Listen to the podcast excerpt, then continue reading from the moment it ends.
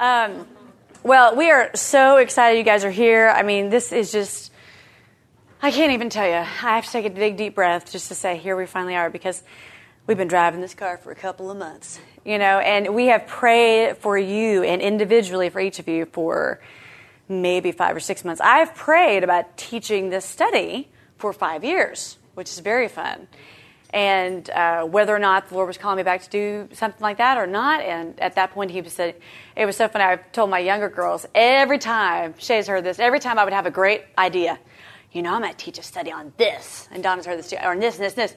And I would drive my van in the parking lot. Lord was like, hey, that's a great idea, but not for you. oh, rats. You know, and he very clearly, my calling has been my number one two little disciples, Ben and Joy. You know, and that they needed to try to see some form of godliness in their mother. You know, not just this, hey, let me dress up and put on my whites and my necklace, show off stuff, you know. But what do you really look like in your old Navy t shirt with spit up and stuff like that, you know? So we have prayed for you. We're excited. At first, you know, we're in, in deciding what book are we going to teach, what are we going to do, and all this stuff. You know, you hear the Psalms, you, and at first, our, I think our thought was we did it in 2005. You know, and it was extensive. I mean, there's 150. How long are we doing this Bible study? you know, and then the equipping team and Carol and the women's ministry team was very generous with us. And I remember it was so funny. I asked Brian and I asked Buck too, because Buck is like, well, we call Uncle Buckle for heaven's sakes. But I said, am, am I allowed to pick the psalm I want to teach? And they go, yes, Tris, yes, that's fine. So Buck and I, the reason it says on the, if you look on the internet, selected or the new psalm study, it's because basically we picked out our favorites. So, which was easy peasy.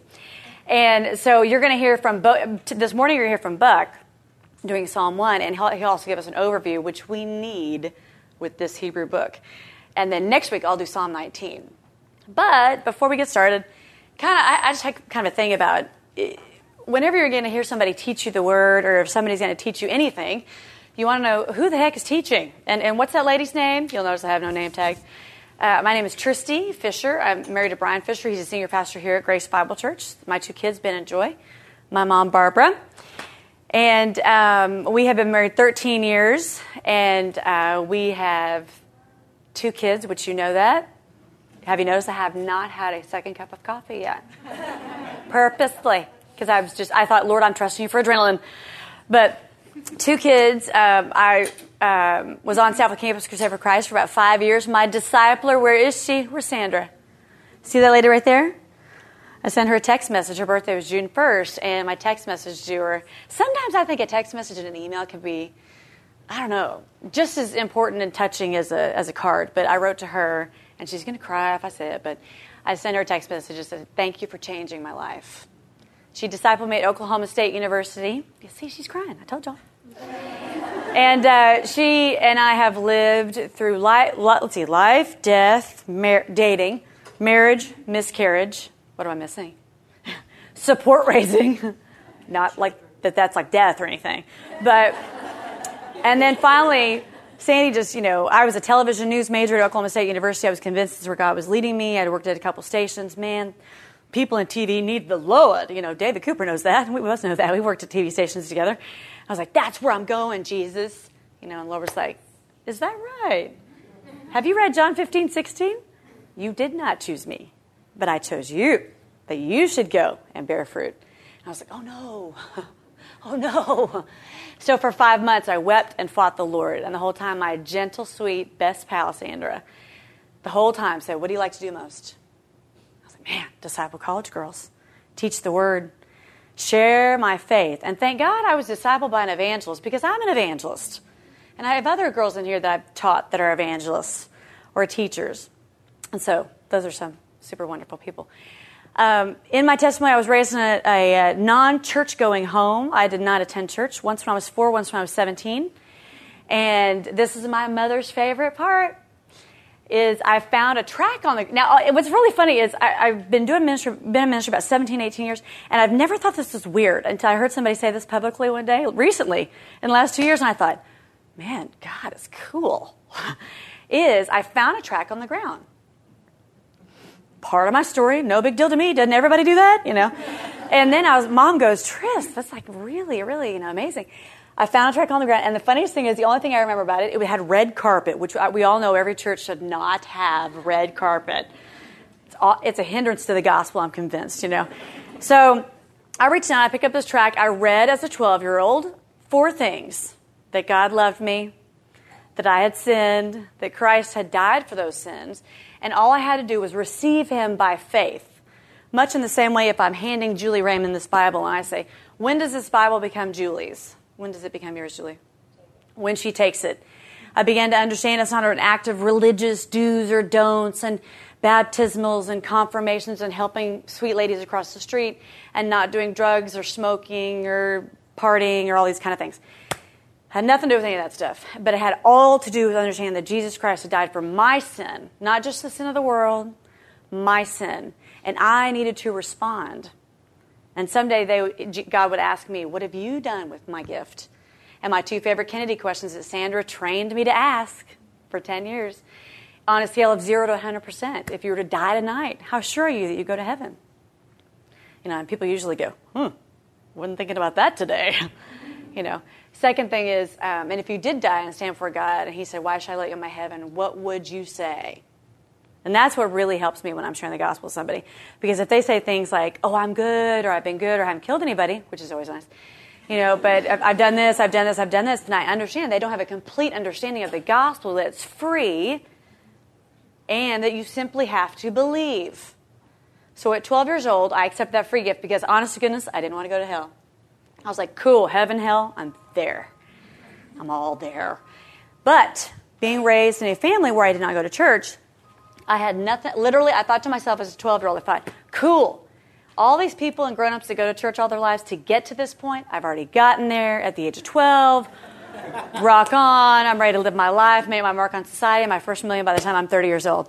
So I had no idea there was such a thing as discipleship, reading the word. You know, we had one family Bible that stood like that, all the time. And it was white. And uh, so I blew the dust off it one day and started to read it. And I was like, hey, you've already done that. You're cool. Okay. Well, I was about 18 years old, and I was very, I think the word I think of in high school and college is I was an incredibly ambitious individual. Not the straight A girl, not that ambition. but I was cool with 3.5, yeah, you know, but I wanted to have a career. I was very focused on what I wanted to do with my life. And um, I love people, and I love friends and clubs and fun, yippee! So my mom remembers me sitting down at the dinner table saying, Now, just so you know, I'm going to graduate with a 3.0 and I'm going to um, do, I was going to cheerleading, I'm going to do all this other thing, have fun, all this great time, and then I'll be done with school. And they were like, well, you've, you've made your goals. That's great, you know. And then I did the same thing in college. I said, I'm have a great time at Oklahoma State, graduate with a three point, be really involved in different ministries and have a lot of fun. Because that's, that's really as high as I want to go, you know, academic wise. It's like, can you try, you know, a little bit? So school was important, but not super important. What was really important to me was people and friendships and ambition and knowing. I mean, I, I, every time I met somebody who said they didn't know what they wanted to do with their lives, I thought, seriously. And I'd already planned out till I was 30, you know. And um, uh, so, long way of saying, I was very, very ambitious. I'd wondered around the age of 18 if this was all there was to life. Me having a fantastic career, making a lot of money, maybe going, being married, you know, once, twice, three times, whatever you got going. Um, but I wondered if that's all there was. And the Lord began to move and stir the waters of stagnation. I had no idea there was more. And the three friends invited me to a BSU meeting, and literally, do you know what I thought to myself? I cannot go to a boring Christian meeting because Christians are boring. I mean, I really thought that. That's why I didn't. I was just like, Stay, that's the believers' lunch table. Going to the fun table, you know. and I was like, I, I don't want to hang with them. They're no fun. I didn't get it. I didn't get it. So finally, they're on my tail for six months, and I go to a BSU meeting, and I go in, and they begin the worship time. And the speaker gets up, and I was like, oh, this is where I'm supposed to be. This is it. I couldn't understand my friends when they would say, Well, I've asked Jesus if I should date him. And I was like, And what did Jesus say? you know, because I was like, That's just weird, you know. And, and, Jesus, I prayed about my major. I was like, Well, you know, I just, I didn't get all that. And then as, as I began to grow with the BSU, my first year of, uh, freshman year of college, I was like, Oh my gosh, when he's the Lord, he's the Lord, he's the master. You ask him about who you date, what you say, where you go, what organization you join, who you marry, etc., cetera, et cetera. That's what it means for him to be the master. And so I was like, oh my gosh, I have a decision to make. So in front of a, I like to say in front of Shannon said this in front of a Brady Bunch couch that was green. Actually, ironically, the same couch I trusted Christ in front of at the age of 12. At 19, this tells you how old I am. In 1988, I got on my knees and I and literally, it's funny. Christian people who are raised in the church, they talk church, you know, like eh, church rededication, God bless America. I mean, I just, they just say these things. Well, when you are not church, you don't talk like that. Sometimes you even swear. You know, you don't even know anything so I was in front of the Brady Bunch couch. I'm on my knees, and I remember praying, and I remember a conscious. It was almost like stepping into eternity, and stepping out, and everything was black, and I felt like God was saying, "What are you going to do?" And I could see on the left, blackness, nothing. And He said, "Follow me." And I said, "Well, where are we going?" He goes, "Don't you worry." Follow me. And on this side, I could see Tristie in control, or as we'd say in Campus Crusade, Tristie on the throne, you know? And I could see maybe money, maybe position, power, but I could also see grief. I could see issues, baggage, problems, unfulfilled, being 55 years old and wondering, why the heck did God make me? Which is half the people I, I know now. So here's this blackness. And so I, I, know, I don't know how to receive this or say it properly to the Lord. So I say to the Lord this Lord, if you want to run my life, I'm going to give you a shot. Real church language, you know. And uh, from that day forward, the Lord literally took control of my life. And I knew that God had done something in my life. I don't know if I ever told this to Buck. When she was cutting cucumbers one day and she goes, You know, your life has really changed. I said, How do you know, Mom? Thinking she's seeing some of that stuff they call fruit or whatever. You know, and she's chopping cucumbers and she goes, You're not swearing as much. I was like, Well, okay. Now, I will say, it was a very, very, very persecutive environment uh, just in the sense I had a lot of friends, lots and lots of friends, but we were party buddies. And so I remember the phone call from my best guy friend when I call. I say, "Hey, I hear there's a party tonight," and they go, "Yeah, there is, Tris." So what time? And they go, "Oh, we're thinking, you know, I don't know, like eight or something like that." And I said, "Oh, cool, cool." And they go, "But you know, you don't need to come. You don't need to come." And I said, "Why?" And they go, "Well, you know, because you're doing all this religious stuff now, and you wouldn't be interested in stuff." And I was like, and it was rejection, complete and total rejection for the gospel of Christ. And then I had another friend come by the store I was working at. He says, We've all heard you've gone religious. Too bad. We'll miss you at the parties. Seriously. And for two months, I had no friends. No friends, no phone calls, no dates, no anything. But you know it was the greatest thing for me to understand that the gospel is the pearl of great price and it's worth everything. Any kind of rejection that you can have. How lucky to be rejected at a young age because I got it. I was like, okay, wait, gospel not cool. It's a Jesus thing, you know. But but it really made me evaluate: Will I hang on to Him? Will I obey Him? I had been a golden child in many situations, and all of a sudden I was on the outs. So when I went to the BSU meeting, made my first Christian friends. So weird. I'm the nerd that goes, "Is the Book of Job in here?" you know. And people, I, I, love it even now. I've been walking with the Lord 20 years or something like this. I sit next to people at church, and I, I can sense from them their embarrassment and not being able to find the word. And I want to go, sister, do not worry about that. You know I still can't find some of that stuff? You know, it's like, don't worry about that. Don't worry about that. But um, and there's still hymns I don't know, which I, it's funny. Brian, I, he was raised in a Christian home, and he'll start through the day, singing a hymn or something fast. I'm like, don't know that one. I don't know that one. I'm sorry, but I do know this by Banana. Banana lived that one, or Bon Jovi. That's helpful. but um, so as the years progressed, I was at Oklahoma State. I got discipled by Sandra Ireland over here. Kylie, uh, my friend. Uh, wait, not Ky- wait. I've had Ky- I've discipled a Kylie, a Kaylee, Keely, Fernald, Kylie. Kylie Fernald was my first discipler, and as, as, I like to say, Kylie kicked me in the tail, and then Sandy put me back together. Because Kylie was the kind of discipler which every girl needs. She gets in your face and she goes, Why are you doing what you're doing? What's your motive for wanting to be important? Why are you teaching? Why are you dressing like all? Are you kind of consumed by materialism here? You know, I mean, she was like, and I remember going, Good night. This is like boot camp, you know, for the faith, you know. And I remember this really fun person named Sandy who I like to laugh with, and she was a Christian, so that was cool. So, um, but I needed Kylie. I needed Kylie to break me. Again, I must have needed a heck of a lot of breaking from the Lord. So I'm in Sandy's Bible study. She challenges me to pray about going on staff or crusade. I fight the Lord. And John 15, 16 wins out. So I go on staff with Campus Crusade for Christ. I'm on staff with Campus Crusade for five years. I prayed for an assignment at Texas A&M University because somebody had been transferred here the year before, and I thought I want to be trained by the best. And so Sandra trained me as a new staff girl, and was privileged to see. I had 12 girls that were freshmen when I got them. They stayed together all four years, all but one still walking with the Lord, and then um, continued to disciple women for the next few years, whether I was on staff at Crusade or uh, volunteering at Grace. And some of my girls are here right now, which is very, very fun. I met a real haughty pastor. Actually, I was discipling his cousin, so she likes to take all the credit. Emily likes to take all of the credit. She's like, you know, I did that. And I'm like, no, no, God did it, Emily, you know. She's like, well, I kind of did it too, you know. I was like, yeah, God used you. I never wanted to date or marry a pastor. He never wanted to date or marry a pageant girl. I used to do pageants to put myself through college, did stand up comedy as my talent.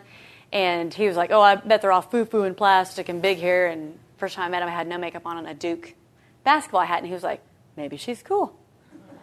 And on the only pastors I ever met were the kind of guys who was like, God bless you. Aren't you a sweetie, darling? You know, and I was like, Stay away, you know. So I meet Brian, I was like, he's real deal. Wow. So we date, we fall in love. He is God's man, I am God's woman. We get married, and we still live happily ever after. We prayed for babies, and God gave us two babies. And good things come to those who wait, as you know. And my favorite Brian quote for this is, and Aaron, we've talked about this the things that will withstand the fire must first pass through the fire. So we had four years of infertility, and then I had a little boy named Benjamin. And then I lost three babies and I had a failed adoption, and I had a successful adoption, and that baby's name is Anna Joy Elizabeth. And so we love our babies. It's a pleasure to get to be with y'all. I love uh, our church. We are the greatest church in America. Can I say that on tape? is that okay? I mean, like, really. I'm so proud of our church and how we understand that each one of us is a missionary. Do you have the gospel? You're a missionary. Have you read the Word? You can teach it. We have people that love, we have people that serve, we have people that care. We are the greatest church in America, but only by God's grace.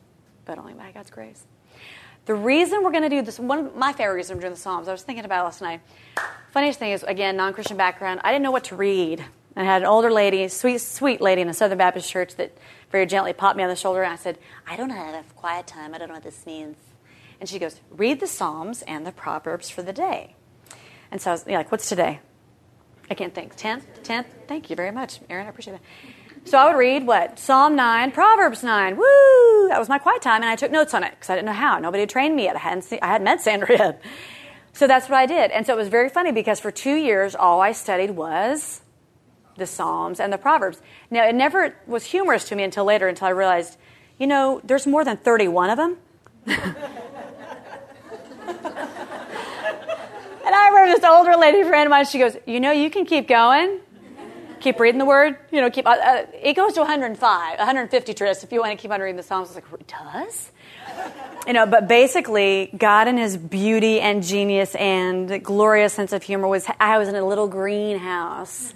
And so, literally, I almost memorized all 30, uh, 31 Psalms, all 31. There's 31, right? Yeah, Proverbs. Thank you, Cindy memorized them without even knowing it because I was just, that's all I was exposing myself to for two years. So here's why I'm excited we're doing the Psalms. Not only it changed my life personally, but I think it reveals two things to us. One, it reveals the heart of God. It reveals the heart of God and who He is.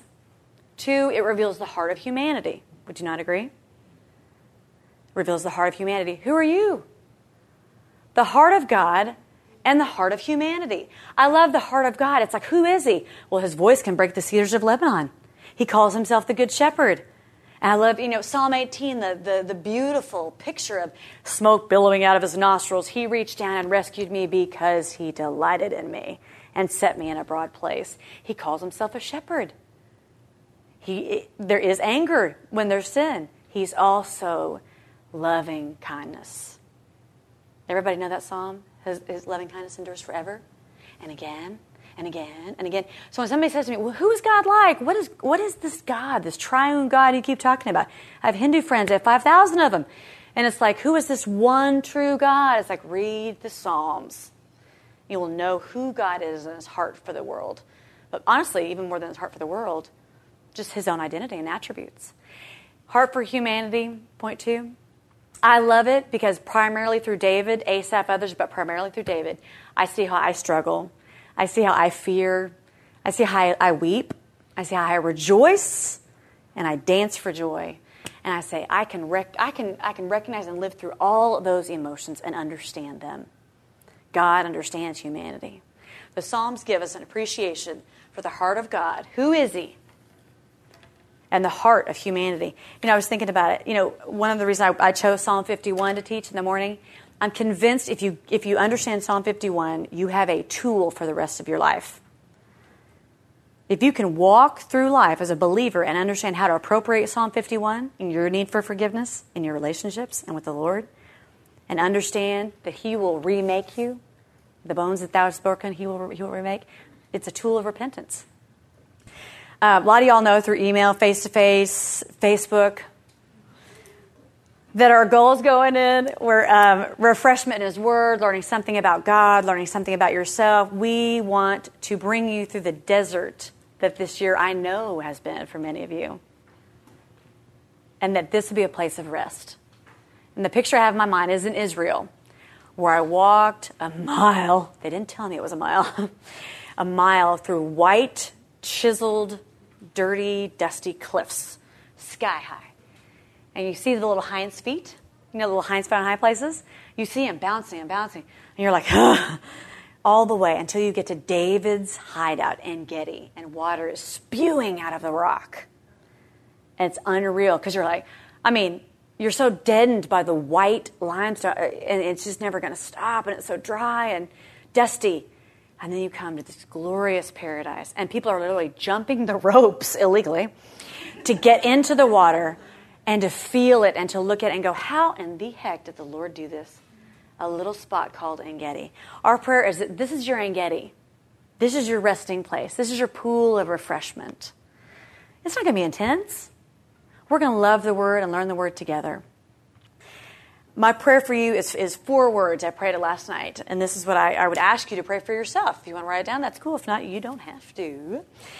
But I'm convinced that those whom not only God uses, but God allows to know Himself are those who hear Him. It's no coincidence that when they put together the Bible study, they said it's a musical book, there's melody in it. My prayer is change me to hear you. That's my own personal prayer. Change me to hear you. If you can't hear Him, you can't be convicted. If you can't hear Him, you can't grow. Right? I, I emailed Buck and Carolyn and asked them, I said, you know, we're big visionaries here, the three of us. Reverend Carolyn is too. And I said, Buck, what is your prayer for the group? And listen to what he said. I love this quote. Buck's comment was, and his prayer for you, you guys and the evening study, that our co ed evening study that Buck will be teaching, that they find permission from God to praise, weep, confess, and rest in Him alone. Isn't that powerful? I love that. They find permission from God to praise, weep, confess, and rest in Him alone. And Carolyn's the same, powerfully impacted me. That each person would receive a tune up to their heartstrings of worship and that their souls would be refreshed. Again, our En Gedi prayer. I'll be teaching Psalm 19 ne- next week.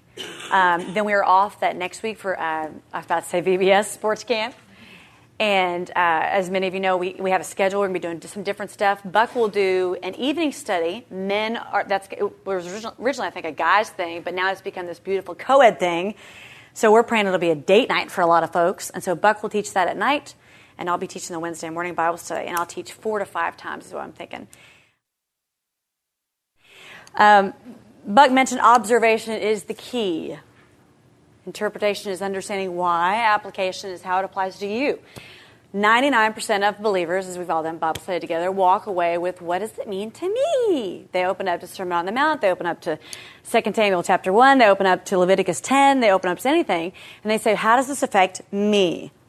Well, we all know, as growing Bible students, that the proper way of reading any text, of reading any Bible verse, Bible story, whatever, is to step back, look at the text in a sense unemotionally, without presuppos- presupposition, and investigate, just like Buck said. Be a miner, be a detective. You're getting to the bottom of this doggone thing, right?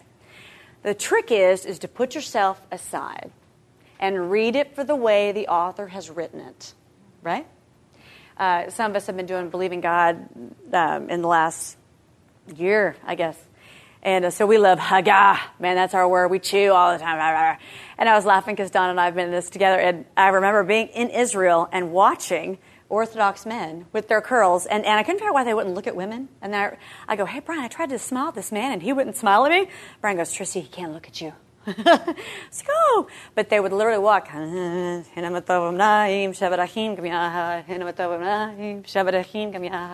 I was like, okay, is he crazy? You know? And then I realized, no, he's reciting uh, Psalm, Blessed are those when brothers dwell in unity. Uh, you were absent. Anyway, the only Hebrew song my children know, and um, and the Quail children know, and it's very very funny. But the point is, is that he is constantly muttering, he is constantly chewing, he is constantly thinking. This is my uh, hands in the dishwater principle for me. This is my folding towels idea. If, if Brian has the kids' attention, I have two seconds to think in English. you know, I'm meditating, I'm chewing, and I love how Buck said, What does it mean? It's not just, yeah, you know, how blessed is man. That's so cool, so cool about the tree, you know? I want to be the tree. Good for you. you know, it's like, what's going to get you to be the tree? How are you really going to be affected by this study? It's to do it, for one. it's to pray over it. It's to live in a spirit of confession, to live in cleanliness in your relationships with others and with the Lord. And it's to dig deeply, to haggah, to chew, to chew. I remember one time we had two or three times where our Bible said we had to just close it up, and Sarah was in the same one too. And it was like, we would just say, this one word is killing us. Inheritance, nakala. Inheritance. I have an inheritance. I'd be doing the dishes going, man, I got an inheritance, in nakala. Wow. And what does that mean? Okay, the AH means this, and the da da da means this. Or even my absolute literal two favorite Hebrew words this year are in Buck's study today. Delight is Hephzibah. And my daughter's nickname is Hephzibah because she brings us delight. And our other favorite Hebrew word was Haggah as we mentioned, meditate. My favorite things, I do this with Brian because one time um, I told him that um, he did a great job. This is years and years ago. I think I told Shannon about this too because she, she does it very well with her husband. Is you never tell a pastor husband, hey, great job, good talk. That's not how guys work. you have to say these three specific things I really, really liked. So for Uncle Buckle, I wrote out my favorite things. I love that he said you have to be careful with the hallelujah and the praise of the Lord's. And I thought, how marvelous. What if, what if the one lesson I learned this year is how to walk away and not just go, oh, you got that job, girl. Praise the Lord. But that we praise the Lord specifically, right? We give him hallelujah, hallel. We give it specifically, maybe even with a Bible text in mind, but we don't use it lightly. I like, I love the phrase proper smallness. That's my favorite thing. I tell Brian all the time. I'm a claw or a cog in the wheel, man. Proper smallness, let the box out. The Bible assumes you know the Bible. Isn't that great? I was like, oops. And then 50% of the New Testament is the Psalms. That Jesus expects us, as we interpret Sermon on the Mount, as we interpret the book of John, my favorite gospel, that you have read and are familiar with Hebrew, Judaistic thought. He expects you to understand that. That's why when we hang out, we do Jews for Jesus or Chosen People Ministries. I love Mitch because we talk about it all the time. You know, it's like Jesus was a Jew, and therefore he expects that I understand certain principles in the Old Testament of Haggad, if you will. I like that uh, wisdom is skill. Brian is trying to teach our son that. Ben knows a lot. He knows a lot, and he's the justice police. but he knows a lot, and so I'm trying to help him understand, brother, you can know a lot and be a Pharisee if you don't live skillfully. And then, of course, as Ben mentioned, as uh, Ben, sorry. Well, you know, it's kind of um, Haggah is too and active. I want to show you really quickly a little quick two second thing. Um, next week we're going to do Psalm 19 together, and as Buck said, I'm going to expect that you guys have already read it. Maybe Buck has a fantastic thing here. Read it two or three times. Mark that bad boy up. You mark it up the way you want to. If you want to circle happy words, square the verbs, highlight in pink, you know, whatever. Really, the issue is not the system and how you do it, it's that you develop a system. Does that make sense? So I did two for you here. I don't know if you can see my Psalm 1. I did this for kicks when I was putting my, my daughter down last night. Everything that's the wicked, I did a triangle around. Wicked, triangle. You do it with me right now, if, right, if you'd like to. Get your pen out. Do a triangle over every time you see the word wicked. Triangle, wicked, wicked, wicked, wicked, wicked. Check out how many wickeds or sinner or scoffer. One, two, three. How many are there? Four, five, six, seven. There's seven in there, right? How many times is the name of the Lord written in there? Is Yahweh's name? Once. Once. How many times is the word blessed, happy, straight, asher, joyful written in there? Once. How is this psalm braided together, if you will? I love this. Anna Joy was almost asleep when I, I, like to do Bible study right next to the, I do it at night sometimes. You know, I had this perspective for years that Sandy knows you have to have a quiet time in the morning. And if you don't, that's bad. so now I know, do it whenever you, can, you know. And so for me at night, that is my time of worship, putting my children to bed, sitting there and doing it. What I love, look, see my arrow? He starts talking about the wicked, he ends talking about the wicked. Do you think he's trying to make a point? Right? This is our goal. This is our happy, happy, joy, joy application. This is our prayer for one another as a body. This is a description of the wicked, and he is trying to frighten you that it's possible for you to stand, to sit, to uh, these things, the progression. What I love about this is that I have one of my very best friends. Her name is Amy McGuffey, and she's prayed for me for 15 years. Psalm 3. That is her life prayer for me. That I'll be like a tree, and she, we always write it out. Firmly planted. How planted? Firmly. That's an interpretive question, isn't it? Where? By streams of water. Why? So it yields its fruit in its season and its leaf does not wither. There are so many times when I was doing something and I felt, I felt spiritual warfare, discouragement, that I'd be walking and think, its leaf does not wither, its leaf does not wither. I'm Haggai, its leaf does not wither. You told me, Lord, my leaf will not wither. And then I love, and whatever he does, he prospers. How does prosper look? I don't know. you might have a happy day of obedient children, and praise God for that, you know. You may achieve your weight goals if you are working on exercise stuff. You may have a, a great reconciliation time with your husband tonight. You may actually read the word. You may stay away from the party crowd. You may do whatever. But I'm convinced when God says He prospers, He means, for me personally, one thing I give you myself. I give you myself. It's great to have all these things money, food, etc., etc. Happy, happy, joy, joy. I get to shop. All these wonderful worldly things. But so much of this is tied, as Buck said, in a parallel between the wicked and the righteous. I am convinced the greatest thing God gives us is His forgiveness, but even most importantly, Himself. In all that He does, He prospers. How are you going to define a prosperous day today as you drive home? How will you Haggah that? Or how you going to chew on that? Turn the radio off. Let the kids do whatever. I'll pray that they're quiet.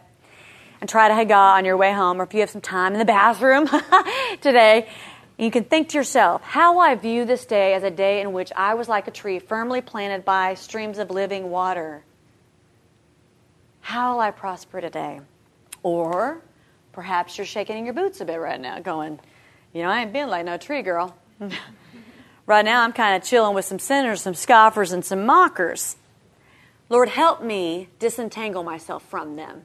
Have the bravery to move away from them, to be lonely, to not have friends, to look for Christian friends who value God's word and want to learn it. Two things live for eternity, don't they? The word of God and souls of men.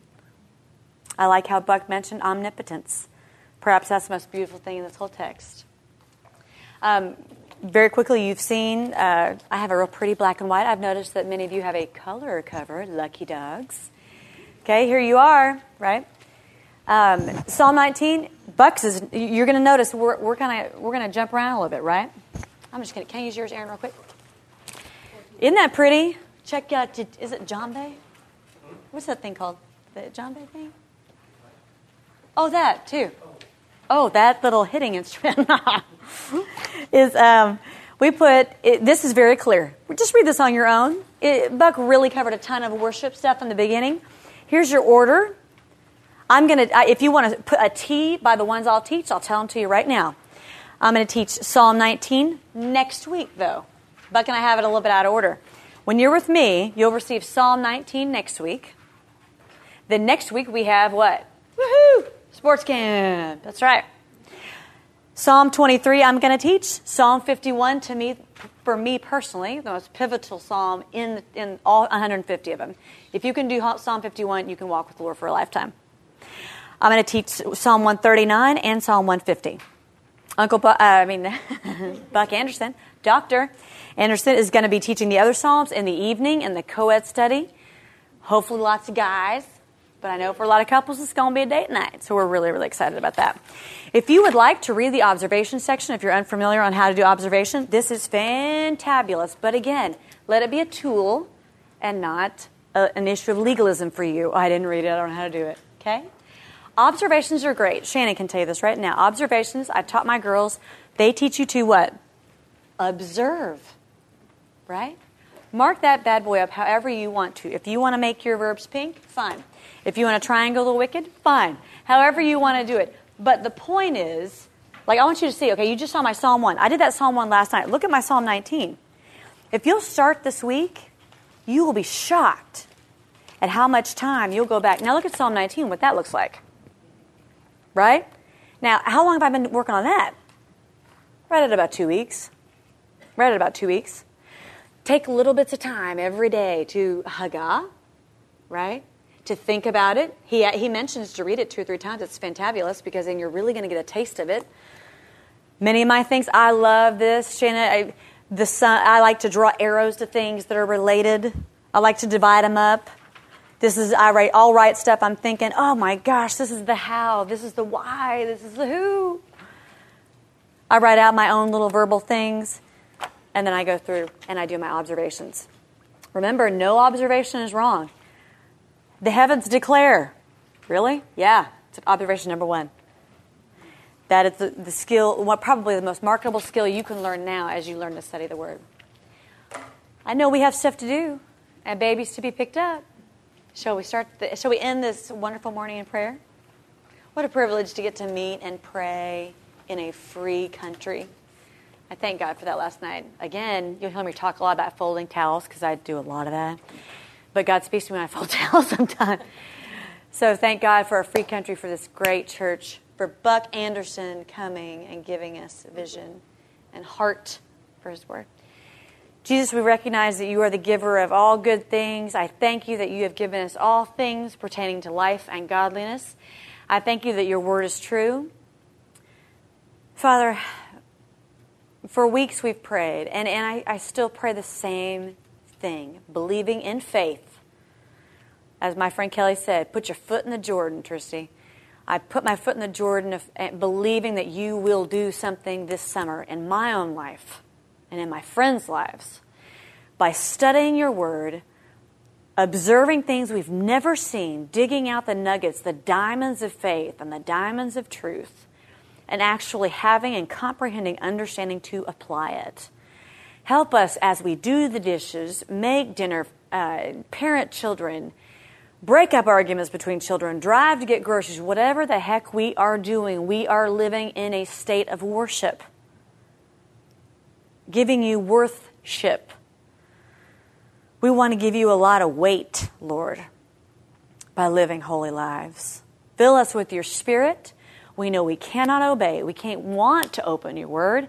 I can't have a desire to tear that thing up and mark it up and be interested without the power of your spirit. Give us desire. Give us motivation. Give us fellowship and love among one another. But most, most, most importantly, may you receive glory and honor and praise and dominion. And as we leave here uh, in the summer, at the end of the summer Bible study, that this will be a rich, rich sense of um, growth and that you would receive the incense of worship. In Jesus' name, amen. We'll see you next week, 9.30. You got Psalm 19 all marked up, and we'll go to 10 on that. Thanks, ladies.